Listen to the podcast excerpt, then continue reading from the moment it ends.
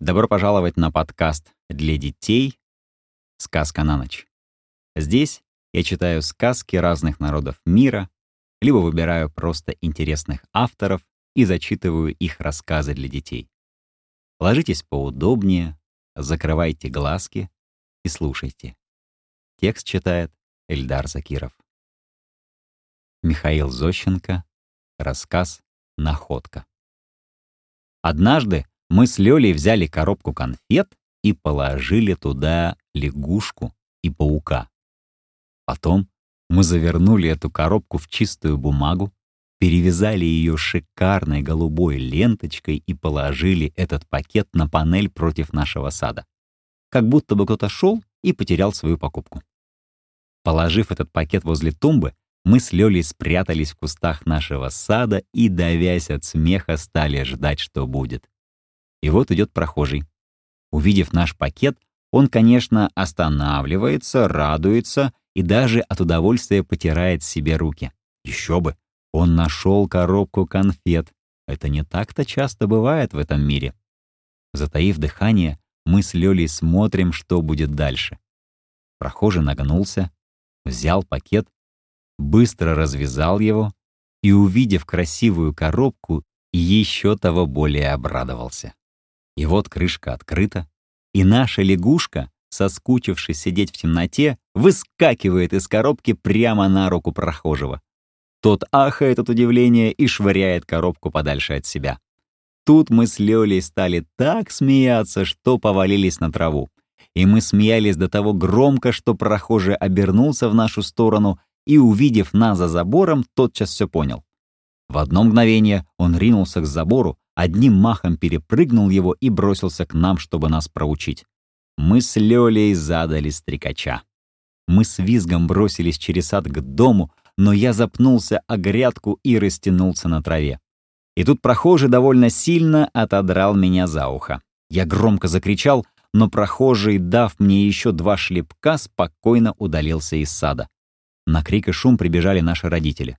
Держась за покрасневшее ухо и всхлипывая, я подошел к родителям и пожаловался им на то, что было. Моя мама хотела позвать дворника, чтобы с дворником догнать прохожего и арестовать его. И Лёля уже было кинулась за дворником, но папа остановил ее и сказал ей и маме. «Не зовите дворника, и не надо арестовывать прохожего». Конечно, это не дело, что он отодрал Миньку за уши, но на месте прохожего я, пожалуй, сделал бы то же самое. Услышав эти слова, мама рассердилась на папу и сказала ему, «Ты ужасный эгоист». И мы с Лёлей тоже рассердились на папу и ничего ему не сказали. Только я потер свое ухо и заплакал. И Лёлька тоже захныкала. И тогда моя мама, взяв меня на руки, сказала папе, «Вместо того, чтобы заступаться за прохожего и этим доводить детей до слез, ты бы лучше объяснил им, что есть плохого в том, что они сделали. Лично я этого не вижу и все расцениваю как невинную детскую забаву. И папа не нашелся, что ответить, он только сказал. Вот дети вырастут большими и когда-нибудь сами узнают, почему это плохо. И вот проходили годы, прошло 5 лет, потом 10 лет прошло, и, наконец, прошло 12 лет. Прошло 12 лет, и из маленького мальчика я превратился в молодого студентика лет так 18. Конечно, я забыл думать об этом случае, более интересные мысли посещали тогда мою голову.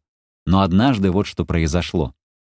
Весной, по окончании экзаменов, я поехал на Кавказ.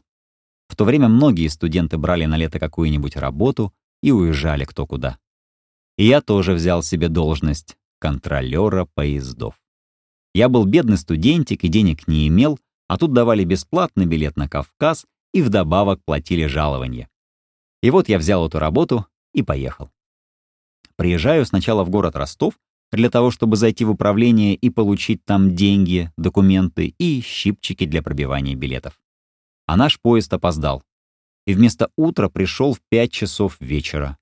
Я сдал мой чемодан на хранение и на трамвае поехал в канцелярию. Прихожу туда, швейцар мне говорит, «К великому сожалению, опоздали, молодой человек. Канцелярия уже закрыта. «Как так?» — говорю. «Закрыто? Мне же надо сегодня получить деньги и удостоверение. Швейцар говорит, все уже ушли, приходите послезавтра. Как так, говорю, послезавтра? Тогда лучше уж завтра зайду. Швейцар говорит, завтра праздник, канцелярия не работает, а послезавтра приходите и все, что надо, получите. Я вышел на улицу и стою. Не знаю, что мне делать. Впереди два дня, денег в кармане нет, всего осталось три копейки. Город чужой, никто меня тут не знает. И где мне остановиться, неизвестно. И что кушать, непонятно. Я побежал на вокзал, чтобы взять из моего чемодана какую-нибудь рубашку или полотенце для того, чтобы продать на рынке. Но на вокзале мне сказали, прежде чем брать чемодан, заплатите за хранение, а потом уж его берите и делайте с ним, что хотите. Кроме трех копеек, у меня ничего не было, и я не мог заплатить за хранение. И вышел на улицу еще того более расстроенный. Нет, сейчас бы я так не растерялся. А тогда я ужасно растерялся. Иду, бреду по улице неизвестно куда и горюю. И вот иду по улице, и вдруг на панели вижу. Что такое? Маленький красный плюшевый кошелек. И, видать, не пустой, а туго набитый деньгами. На одно мгновение я остановился.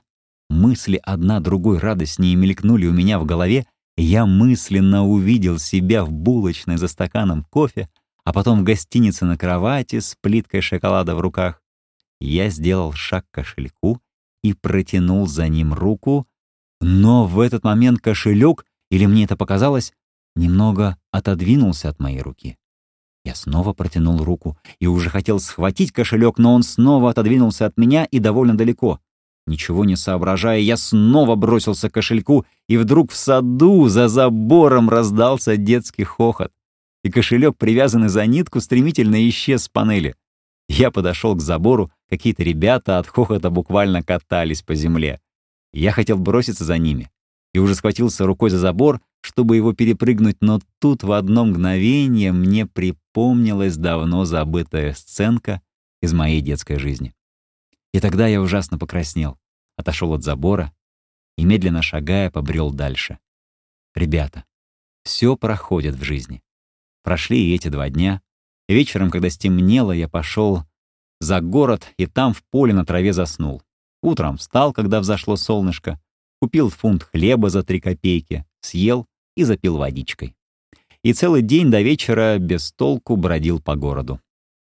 А вечером снова пришел в поле и снова там переночевал. Только на этот раз плохо, потому что пошел дождь, и я промок как собака. Рано утром, на другой день я уже стоял у подъезда и ожидал, когда откроется канцелярия. И вот она открыта. Я грязный, взлохмоченный и мокрый вошел в канцелярию. Чиновники недоверчиво на меня посмотрели, и сначала не хотели мне выдавать деньги и документы, но потом выдали.